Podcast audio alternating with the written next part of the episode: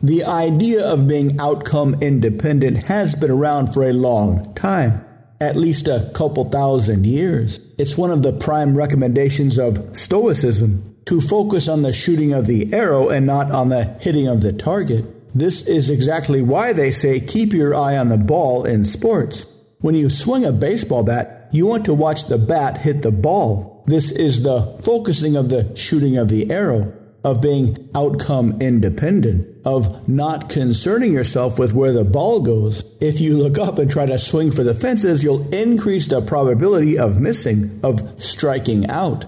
This is the same as having a conversation with an outcome. Any outcome, getting them to laugh, getting a sale, getting hired. If you focus too much on the outcome, you won't pay very much attention to the shooting of the arrow, to the conversation itself. The less you focus on the outcome, the sale, the number, or whatever, the more you focus on the conversation, the more likely you'll get the outcome. This held true when I used to sell cars. The more I focused or hoped about getting a sale, the less sales I got.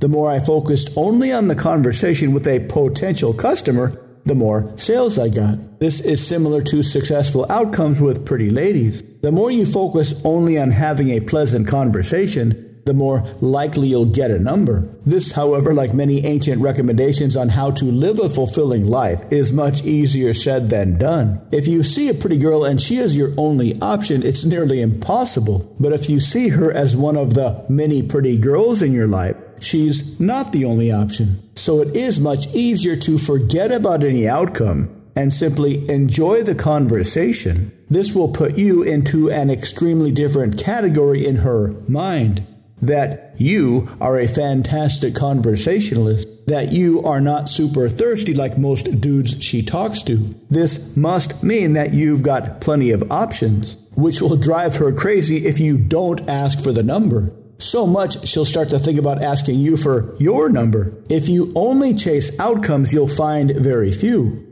But if you forget about outcomes and enjoy the shooting of the arrow, so to speak, you'll find outcomes chasing you. To learn how, visit mindpersuasion.com forward slash conversational dash love.